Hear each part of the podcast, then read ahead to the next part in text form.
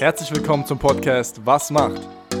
Der Podcast, der euch dabei helfen soll, euren Traumberuf zu finden. Und ich würde sagen, an dieser Stelle, let's go!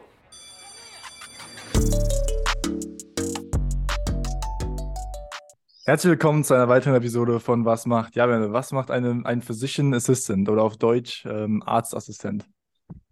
Ja, was macht ein Physician Assistant? Ganz spannende Frage. Ich habe den Beruf an sich oder die Berufsbezeichnung an sich so vorher noch gar nicht gehört. Wir haben den lieben Hendrik uns gegenüber sitzen. Per Zoom sind wir verbunden. Und ja, Hendrik, vielleicht stellst du dich einmal ganz kurz vor für die Leute, die dich jetzt noch nicht kennen. Und im nächsten Satz, vielleicht kannst du da auch schon einen leichten Ausblick geben, wie es überhaupt dazu kam, dass du gesagt hast, Physician Assistant, das ist mein Beruf später. Ja, hi zusammen. Vielen Dank, dass ich hier sein kann. Mein Name ist Hendrik, ich bin sechsundzwanzig und ich bin Physician Assistant. Zu Deutsch kann man das mit Arztassistent übersetzen. Das ist ein Bachelorstudiengang, den ich zweitausendachtzehn abgeschlossen habe. Und äh, seitdem arbeite ich in einer Notaufnahme am Patienten und übe da ärztliche Tätigkeiten aus. Okay, krass. Also wirklicher Arzthelfer ist es ja dann in dem zufolge nicht, weil du hast ein Studium abges- äh, abgeschlossen. Es gibt ja auch den medizinischen Fachangestellten. Da gehen wir dann später nochmal drauf ein, wo, wo sich das dann unterscheidet und wa- was du überhaupt in diesem Studiengang dann alles machen musstest. Aber erstmal vorweg, wie kam es überhaupt für dich dazu, dass du gesagt hast, medizinische Richtung, das ist so mein Ding, da möchte ich, äh, da möchte ich später mal arbeiten? Ich fand Medizin einfach schon immer sehr spannend, hatte da aber allerdings nie im Kopf, jetzt irgendwie Arzt zu werden und fand vor allem die Chirurgie sehr interessant, habe dann verschiedene Praktika im chirurgischen Bereich und natürlich auch im O P gemacht und dachte dann, okay, das ist interessant, das möchte ich irgendwie später machen. Habe mich dann für die Ausbildungen dort interessiert, also Operationstechnischer Assistent zum Beispiel, habe darüber viel recherchiert und bin dann auf der Recherche auf dieses damals noch sehr neuartige Studium gestoßen und war auf einer Infoveranstaltung und habe es dann direkt begonnen. Okay, also du hast dann äh so ein bisschen Research, geguckt, was es so gibt, hast dich dann dazu entschieden, äh, ja den Bachelor zu machen, den Studiengang zu beginnen. Ähm, relativ neu war es gewesen, also nimm uns da mal ein bisschen mit, ähm, was waren so Inhalte gewesen, was war so auch dein Eindruck gewesen, weil ich meine, du bist ja direkt von der Schule äh, ins Studium dann gegangen, ähm, was waren da so Unterschiede gewesen oder was waren so ja besondere Merkmale, weil du ja meintest, es war irgendwie relativ neu, der Studiengang. Also der Studiengang war, ich habe ihn im Jahr zweitausendfünfzehn begonnen, damals noch relativ neu in Deutschland, die erste Kohorte, die ist zweitausendfünf gestartet, aber das war dann eine kleine Hochschule mit zehn Leuten, nach und nach kam das dann zum Tragen.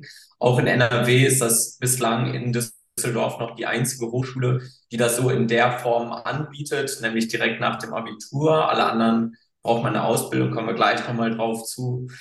Genau, und ähm, ich bin da bei Recherche dann drauf gestoßen und dachte, das ist super spannend, weil hier lernt man nämlich zum einen auch Anatomie, äh, die ganzen Krankheitsbilder kennen und arbeitet später auch in der Chirurgie, hat dort jedoch Tätigkeiten ähm, ähnlich wie ein Assistenzarzt und das fand ich zum einen total spannend und wo sich das natürlich sehr stark diesem ganzen Gesundheitssystem abgegrenzt hat, war, dass man eben einen Bachelorstudiengang macht, wo man dann halt nicht eine Ausbildung hat, sondern einen Bachelorabschluss, womit man dann natürlich auch den Zugang hat zu vielen Masterstudiengängen, die nochmal ein total diverses Weiterbildungspotenzial aufzeigt.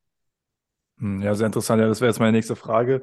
Mit was äh, für eine Ausbildung oder auf was für, ein, für einen Abgang äh, das gleichzusetzen wäre? Du hast jetzt gesagt, der eine Vorteil ist auf jeden Fall, dass man ein Masterstudium dranhängen kann, dass da die Weiterbildungsmöglichkeiten auf jeden Fall gegeben sind. Ähm, mit was ist das trotzdem gleichzusetzen? Also wenn du jetzt sagst, du machst den Bachelor, möchtest danach direkt arbeiten gehen? Genau, also das geht auf jeden Fall und so habe ich das auch gemacht. Masterstudiengang strebe ich jetzt auch aktuell noch nicht an. Ja, dann Hendrik, erzähl uns mal so ein bisschen die, die Inhalte bzw. die Lehrinhalte von deinem Studiengang. Wie war so die Studienzeit generell? Ähm, wie lange ging das Studium? Nimm uns da mal so ein bisschen mit, äh, wie sich da so verhalten hat. Genau, also am besten sage ich auch noch einmal ganz kurz, was der P A macht. Dann versteht man nämlich auch, was man da vielleicht so lernt. Im Endeffekt gibt es in der Medizin Ärzte, die ärztliche Tätigkeiten ausführen. Und diese Tätigkeiten muss jedoch der Arzt nicht alles ganz selber persönlich erbringen, sondern er kann sie auch weitergeben an qualifiziertes Personal. Der P A, der Physician Assistant also, spezialisiert sich in dem Studium ganz besonders, dass er eben ganz viele dieser ärztlichen Tätigkeiten übernehmen kann. Und das ist tatsächlich, wenn man sich so alle Tätigkeiten anguckt, was ein Arzt machen kann, kann man davon später so circa achtzig Prozent ausüben nach diesem Studium. Und deswegen ist auch ähm, das Studium des Physician Assistant sehr stark ans Medizinstudium angelehnt, aber natürlich stark verkürzt. Im Medizinstudium gibt es ja auch viele Naturwissenschaften, Physik, Biologie, Chemie, die natürlich nur bruchhaft gelehrt werden, genauso wie viele Nebenfächer, zum Beispiel Umweltmedizin, Arbeitsmedizin. Das heißt, man startet in den ersten Semestern mit Anatomie, Physiologie, Pathophysiologie, also wie ist der Körper aufgebaut, wie entstehen Krankheiten, wie sind quasi die Heilungsansätze für Krankheiten. Dann geht man auch natürlich da in die Naturwissenschaften oberflächlich rein, hat manches vertiefend, allerdings wird es noch lange nicht so abstrakt wie in der Medizin. Und dann ist es quasi, äh, dass man die einzelnen Fächer durchgeht, man fängt an irgendwie mit Chirurgie und so werden nach und nach alle relevanten Fächer gelehrt und man hat da auch tatsächlich alle Fächer. Das heißt, man kann auch später in jedem Arbeitsbereich in der Medizin arbeiten. Okay, ja, mega interessant. Also vor allen Dingen, wenn du sagst, dass fast achtzig Prozent dann der Tätigkeiten du als P A dann übernehmen kannst, wie, wie lang geht denn dann das Studium? Also wenn du sagst, okay, Medizinstudium ist ja sehr, sehr lang. Das P A-Studium, wie lange hast du da studiert für? Damals war das Studium bei mir verkürzt auf sechs Semester. Hm. Das hat man mittlerweile ein bisschen ausgedehnt, dass es sieben Semester ist. Und dann kommt es jetzt drauf an, entweder man hat äh, startet direkt nach dem Abitur oder Fachabitur, so wie ich das damals getan habe, dann ist das sieben Semester in Vollzeit. Oder man sagt, man hat schon eine Ausbildung, zum Beispiel zur Gesundheits- und Krankenpflegerin, Physiotherapeutin ähm, et cetera Dann kann man das berufsbegleitend machen, dauert auch sieben Semester, aber man hat natürlich deutlich weniger Lerninhalt, weil man schon viel Wissen mitbringt.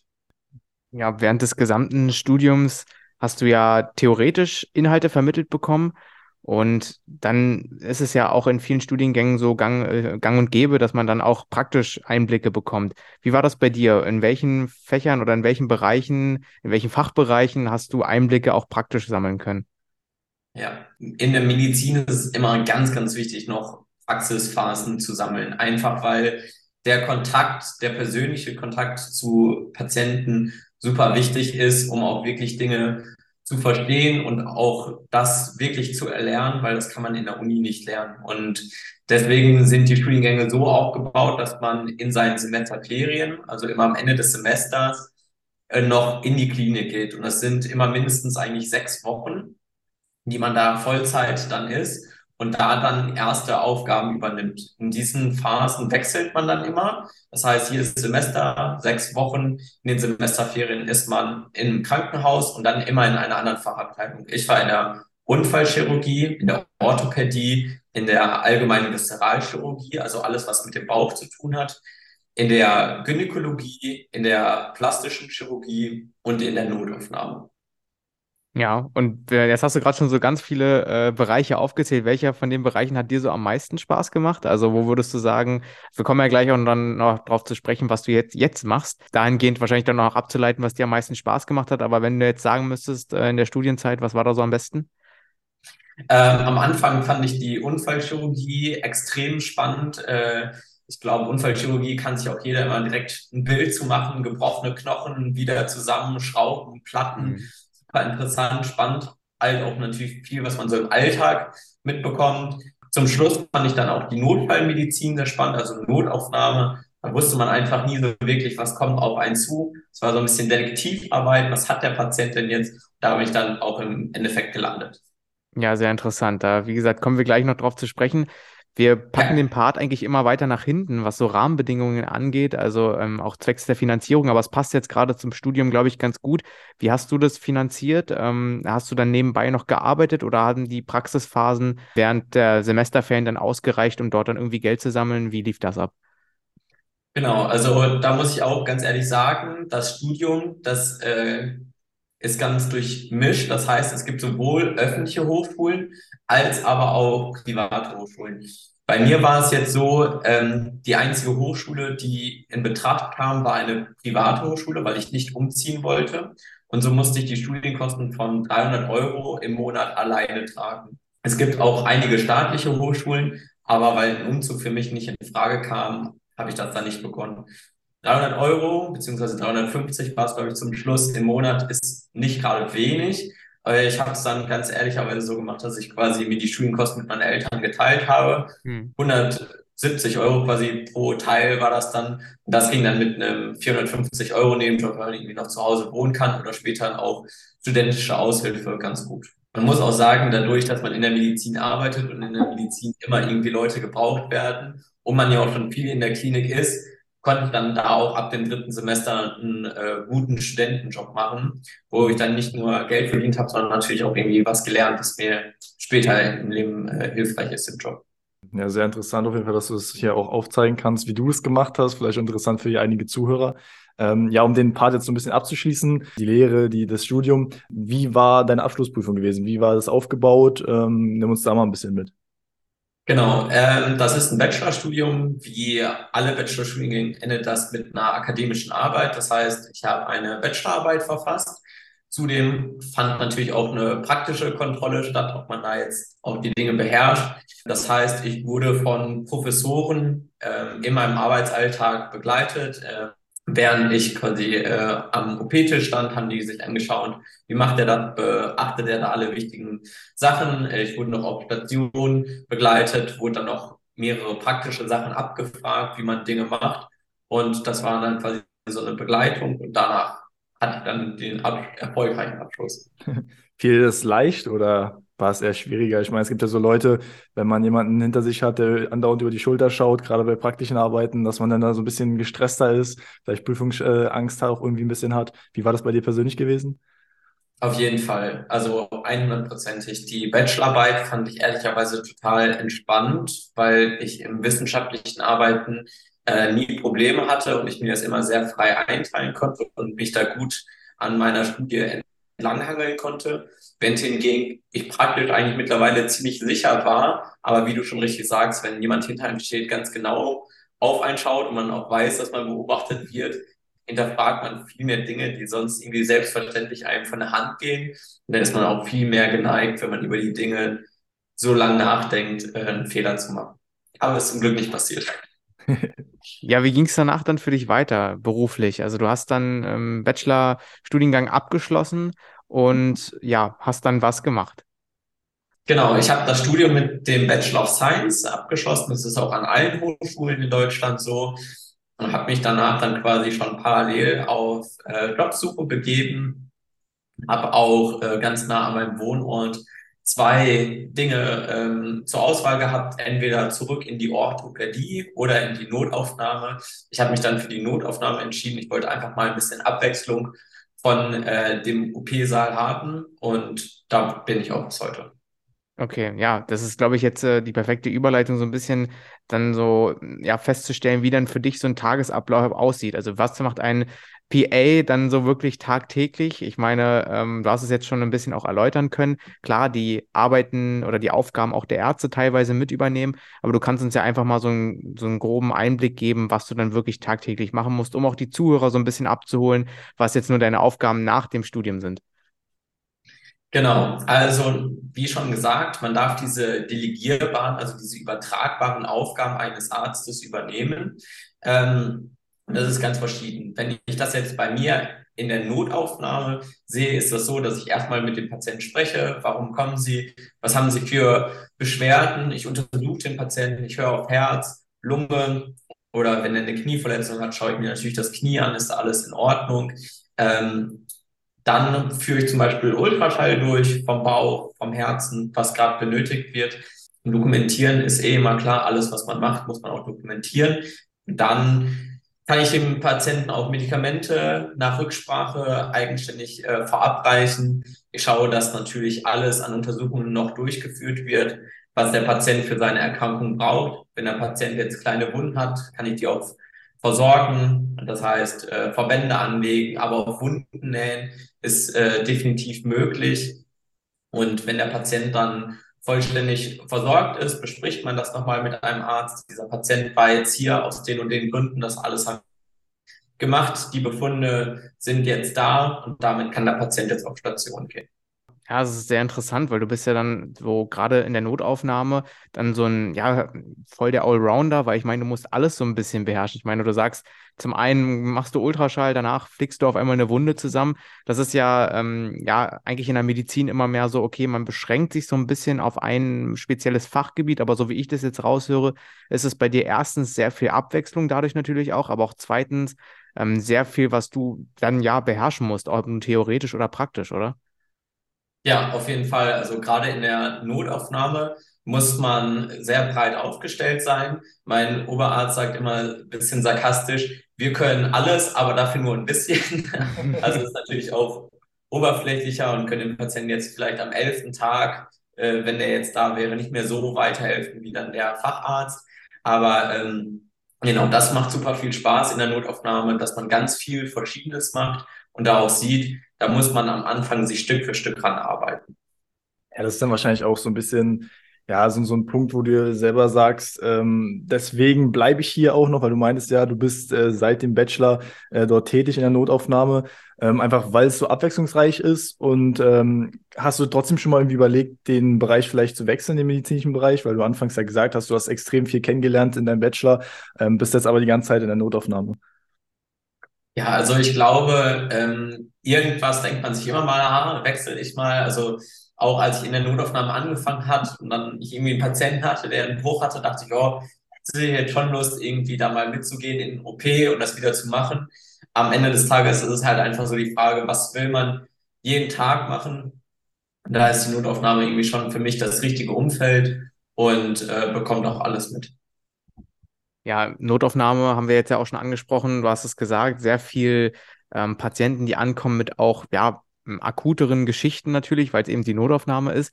Wie ist das für dich so persönlich? Also ähm, wir haben ja auch schon viele Interviews geführt, auch mit zum Beispiel Feuerwehrmännern oder so, da erinnern wir uns immer sehr stark zurück, dass man diese Eindrücke, die man von der Arbeit mitnimmt, dann auch zwangsläufig eigentlich da lassen muss, damit man sie eben nicht dann zu Hause noch ewig lange verarbeitet. Wie schaffst du das für dich? Ich kann mir nämlich vorstellen, gut, in deinem Bachelorstudium hast du auch schon so einiges gesehen, auch im O P, ähm, aber gerade so in der Notaufnahme kommen wahrscheinlich auch mal Geschichten, wo man denkt, gut, das war jetzt äh, ganz schön schwer für mich. Wie, wie schaffst du das dann, dann irgendwie den Cut zu machen?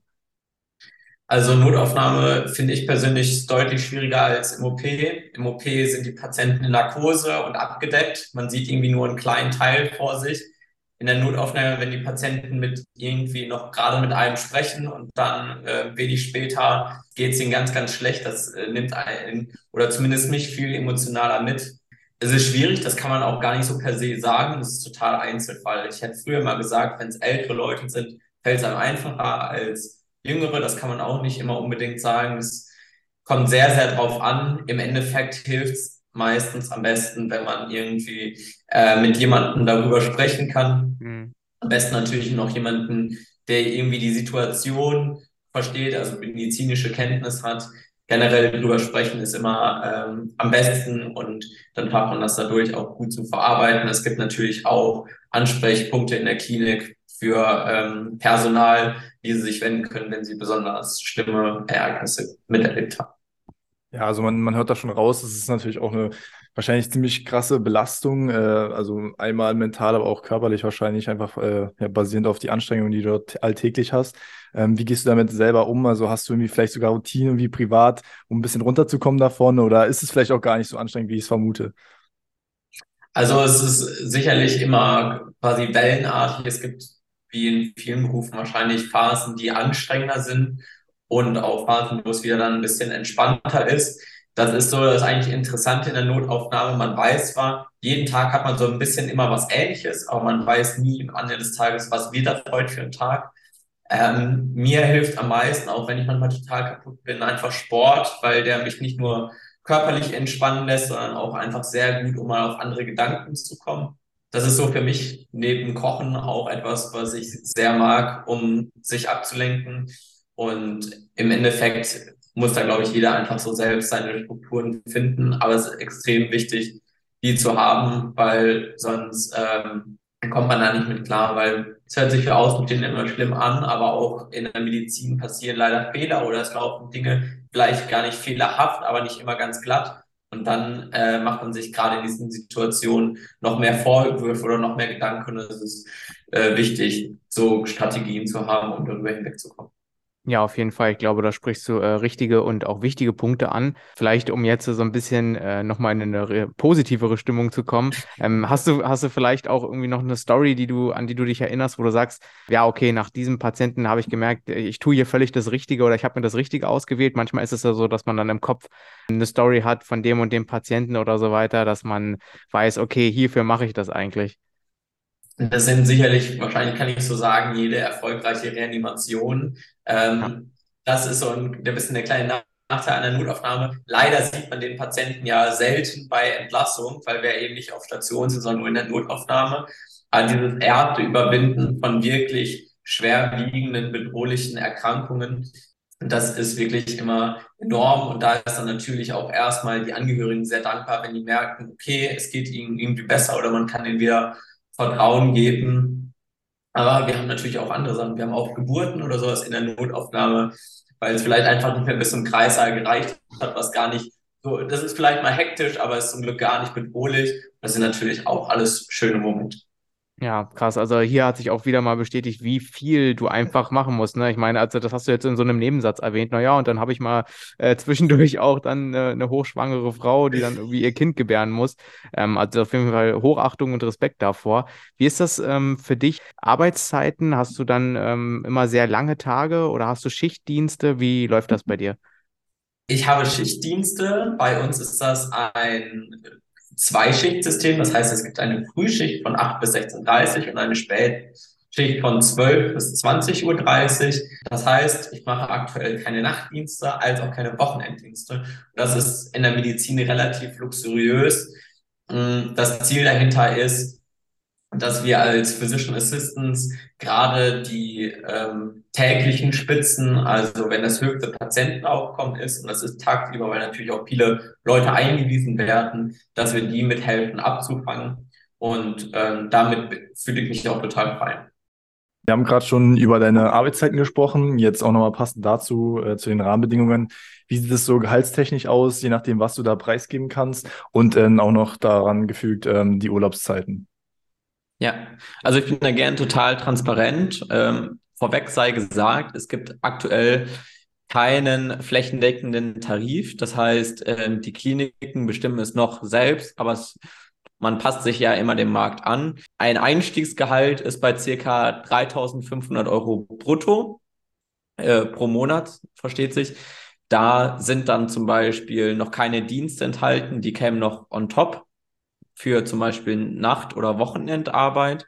Ähm, ich bin jetzt nach viereinhalb Jahren bei viertausendzweihundert Euro brutto plus Dienste. Das heißt, ohne Dienste verdiene ich zweitausendvierhundert Euro netto als ja, sechsundzwanzigjähriger äh, lediger Mann. Und äh, wie sieht es aus mit den Urlaubszeiten? Die hast du dir, die Urlaube hast du dir auf jeden Fall verdient. Genau, also Urlaube ganz normal, dreißig Tage und das äh, muss man dann schauen, aber es ist dann sicherlich mal von der Abteilung abhängig, aber gibt es jetzt erstmal keine Probleme. Ja, sehr interessant, danke dir für die Einblicke. Ähm, wir haben es schon vorhin so ein bisschen angesprochen, gerade so das Thema, was noch in Zukunft vielleicht geht, ja, mega interessant bei dir, weil du hast ja wirklich einfach die, die, ja, die Auswahl an Möglichkeiten, wohin du dich noch orientieren willst. Ähm, was gibt es generell sonst noch so für Weiterbildungsmöglichkeiten? Kannst du nochmal einen extra Lehrgang machen oder eine, nochmal ein Studium hinten ranhängen? Also klar, Master wäre ja auch noch möglich, hast du ja vorhin auch noch angesprochen. Aber was wäre möglich und was ist für dich vielleicht auch gerade so in der Zielrichtung? Es ist definitiv so, dass die Medizin total breit ist. Das heißt, es gibt total viele Fortbildungen, Weiterbildungen. Ich habe zum Beispiel jetzt welche speziell für Notfallmedizin gemacht. Das heißt, ich habe da quasi für die Wiederbelebung und die komplizierten Wiederbelebungen die höchste Ausbildungsform, den Advanced Life Support Provider, und habe für diese Ausbildung auch ähm, den Lehrgang gemacht, dass ich als Lehrender, also als Instructor auftreten kann und andere anleiten kann. Es besteht nach einem Bachelor immer die Möglichkeit, ein Masterstudium zu machen. Man kann ein Masterstudium auch noch als Physician Assistant machen in dem gleichnamigen Master. Da lernt man dann nochmal medizinische Inhalte vertieft. Es gibt aber auch zum Beispiel die Möglichkeit, Medizinmanagement zu studieren oder Medizintechnologie, also andere Bereiche verknüpft mit Medizin. Das heißt, dass man in äh, Politik, Technologie oder auch ähm, Ökonomie seine bereits medizinischen Kenntnisse einbringen kann. Für mich persönlich ist es so, dass ich aktuell quasi der Klinik helfe, äh, Physician Assistants in andere Bereiche einzubringen. Und ähm, das möchte ich jetzt auch erstmal fortfahren, weil gerade bei so einem noch relativ neuen Berufsbild ist es immer total wichtig, dass man da eine gute Vorarbeit leistet, dass der Beruf gut ankommt. Dabei helfe ich jetzt aktuell in der Klinik. Es gibt aber auch die politischen Geschehnisse so, dass man immer mehr am Patienten machen darf, weil bei uns in Deutschland herrscht ein großer Ärztemangel, der wird immer krasser. Ja. Jetzt ist es schon so, dass fünfundzwanzig Prozent aller Ärzte in Deutschland sind über einundsechzig Jahre alt. Ja. Das heißt, in den nächsten fünf Jahren, wenn sie alle pünktlich in Rente gehen würden, würde jeder vierte Arzt in Rente gehen in Deutschland. Und damit rasen wir auf ein richtig krasses Systemkollaps zu. Und das heißt, ähm, es werden immer mehr in Zukunft auch an Ärzten, äh, ärztlichen Leistungen übertragen werden. Gerade zum Beispiel im hausärztlichen Bereich fände ich auch auf jeden Fall in Zukunft spannend, dass man sagt, man widmet sich nicht mehr der Notaufnahme, sondern irgendwie im Hausarztbereich und macht da dann eigenständig Sprechstunden. Ja, das ist ja ein relativ ähm, spannender Fakt, den du uns hier erzählt hast. Ich meine, dass zu wenig Arzt, äh, Ärzte überall vorhanden sind. Ich glaube, das kann man irgendwie anhand äh, seines eigenen Hausarztes vielleicht sehen, der selber gar keine Patienten mehr aufnimmt ähm, oder ähnliches. Wie würdest du das bewerten? Ähm, sollte da vielleicht generell irgendwie eine Anforderungsstufe zurückgenommen werden, gerade für so ein Medizinstudium? Oder sagst du, das muss schon alles so sein und ähm, ja, man muss irgendwie nur gucken, wie man die jungen Leute dafür begeistert, sich auf diesen Studiengang vielleicht vielleicht der Medizin zu bewerben, aber eben auch, ähm, ja, wie du ein P A zu machen. Also die, ähm, ich glaube, genug Interessenten gibt's äh, auf jeden Fall für Medizin, weil also Arzt allein schon ist der immer noch im Schnitt bestverdienste Beruf in Deutschland. Anreize gibt es da sicherlich genug. Das Problem ist ganz einfach die Anzahl der Studienplätze. Da muss man jedoch sagen, sehe ich nicht, dass irgendwas ausgebaut wird. Jede große Stadt hat eigentlich ein Medizinprogramm. Medizinprogramme sind unglaublich teuer und unglaublich kompliziert. Man braucht ganz, ganz viel Fachbereiche. So eine kleinere Großstadt kann sich nicht leisten, mal eben Medizinstudiengang zu bringen. Und die Studiengänge sind maximal voll. Es wird nicht mehr Medizinstudierende geben in den nächsten Jahren. Und deswegen muss man auf jeden Fall auch schauen, ähm, dass man Aufgaben weiter verteilt. Und gerade Aufgaben, die man die tagtäglich immer wieder macht, ähm, gerade die kann man gut anlernen und auch gut übertragen. Ja, ja, auf jeden Fall. Also das ist ähm, hier nochmal auch wichtig als Info dann einfach von jemandem, der ja dicht dran ist an der Quelle, dass man da so ein bisschen Insights bekommt, okay, wo liegt denn vielleicht einfach dann das Problem? Ähm, aber da du sagst, okay, es ist vielleicht auch gar nicht so einfach zu lösen, nimmt man halt eher so ein bisschen den Punkt, okay, man delegiert die Aufgaben, wie du es gesagt hast, und ent- schafft da so, so ein bisschen Entlastung. Also ich glaube, das ist ein guter Ansatz, gerade wenn man eben das Grundproblem hat, was man nicht so einfach lösen kann, wie man sich das vielleicht dann immer irgendwie vorstellt, wenn man jetzt nicht direkt an der Quelle sitzt, ja. Also brauchen wir mehr P As. Das sei vielleicht noch gesagt, der Physician Assistant bringt so ein bisschen als U S P mit, dass der sich quasi zum einen von Anfang an die Fachabteilung aussucht, wo er hingeht, und da dann auch besonders lang bleibt. Bei den Assistenzärzten ist es so, die kommen von der Uni und müssen dann über zwei Jahre hinweg mindestens jedes halbe Jahr die Abteilung wechseln. Dadurch kommen die immer in eine Abteilung, kennen die Abteilungsläufe noch gar nicht ganz genau, sind dann direkt drin in ihrem Dreischichtsystem mit Früh, Spät, Nacht, Wochenende, müssen sich da erstmal einarbeiten. Und wenn sie gerade eingearbeitet sind von allen, dann wechseln sie wieder. Und das ist für alle Beteiligten ähm, total anstrengend und auch total schade, aber es ist halt in der ärztlichen Fortbildung so vorgesehen, und da freut sich dann sowohl die Oberärzte als auch zum Beispiel die Pflege, wenn die weiß, das ist jemand, den, ähm, der kennt sich hier schon gut aus, der ist hier schon zwei Jahre, der kennt uns persönlich, der kennt die Abläufe und so, und den kann man dann wirklich auch gut Dinge fragen. Ja, ja, auf jeden Fall. Wichtige Punkte, die du angesprochen hast. Und äh, ich denke, das kann man auch so stehen lassen und unterschreiben. Jetzt ist es zum Abschluss von unserem äh, kleinen Interview. Wäre es cool, wenn du uns ein, zwei Tipps mit an die Hand geben könntest für die Zuschauer äh, oder für die Zuhörer in dem Fall. Wenn man so ungefähr in dieselbe Richtung gehen will wie du, vielleicht auch diesen Studiengang des P As anfangen möchte, da es ja noch ein relativ junges Berufsbild ist, vielleicht hast du da ein, zwei Tipps noch auf Lager, wo man sagt, okay, hättest du das vorher gewusst, dann hätten sich einige Dinge, die ihr vielleicht früher erschlossen oder wären einige Sachen einfacher gewesen. Generell macht einfach mal ein Praktikum. Mir hat das damals total viele ähm, Einblicke gegeben und falls ihr irgendwie Interesse an dem Studium habt, gibt auch mittlerweile viele Videos irgendwie auf YouTube oder sonst was. Ist auf jeden Fall was richtig Cooles. Ja, ja, für all die, die jetzt nicht wissen, okay, was macht denn jetzt eigentlich ein P A oder ich möchte mich noch mal ein bisschen mehr darüber informieren. Du hast ja auch einen Instagram-Account, vielleicht kannst du da kurz sagen, wie man dich findet. Wir verlinken das Ganze ja dann auch in den Shownotes, aber vielleicht kannst du den Zuhörern schon mal so einen kleinen Einblick geben, ähm, was sie denn erwartet, wenn sie auf deinem Profil mal vorbeischauen. Genau, ich heiße auf Instagram P A Punkt Hendrik. Ähm, ich nehme euch mit in meinen Alltag in der Notaufnahme. Ich zeige euch, was ein Physician Assistant dort übernimmt, aus meiner ganz persönlichen Sicht. Zudem habe ich noch einen allgemeinen Blog auf Instagram, der P A-Blog, alles zusammen. Da zeige ich, was noch ganz andere Physician Assistants machen und was in deren Welt passiert. Da könnt ihr auch eure Hochschule zum Beispiel finden. Und äh, da zeigen wir ganz viel Informationen von auch Gehalt, zum Beispiel, wie sich das aktuell entwickelt. Schaut gern mal vorbei und wenn ihr Fragen hast, habt, schreibt uns gerne an. Ja, super. Also hier auf jeden Fall der Aufruf dafür. Schaut da mal vorbei. Äh, klingt auf jeden Fall alles sehr, sehr interessant und ähm, ja, ist auch sehr, sehr wichtig, wie man jetzt hier gehört hat. Ist ein relativ neuer Beruf irgendwie, der aber auch eine große äh, Bedeutung irgendwie hat, eine große Wichtigkeit äh, für das Thema, was du auch angesprochen hast, dass einfach es immer weniger Ärzte gibt, ähm, die dann halt teilweise auch von P As ersetzt werden, ähm, die einfach delegierende Aufgaben äh, übernehmen. Ja, ich würde sagen, äh, wir sind ja auch schon am Ende des Podcasts angekommen. War eine coole Runde. Wir bedanken uns auf jeden Fall bei dir. Und, ähm, ja, ja, ich danke auch. Vielen Dank für die Einladung. Ja, danke dir, Hendrik, dass du die Zeit genommen hast. Und ja, für alle Fragen, die dann noch offen sind, ähm, können die Leute uns gerne schreiben oder ja, dir direkt schreiben. Das wäre wahrscheinlich dann der bessere Weg. Ansonsten leiten ja. wir die Fragen auch gerne weiter. Vielen Dank, Hendrik, für deine Zeit und wir hören uns beim nächsten Mal. Ciao, ciao. Ich danke auch. Ciao.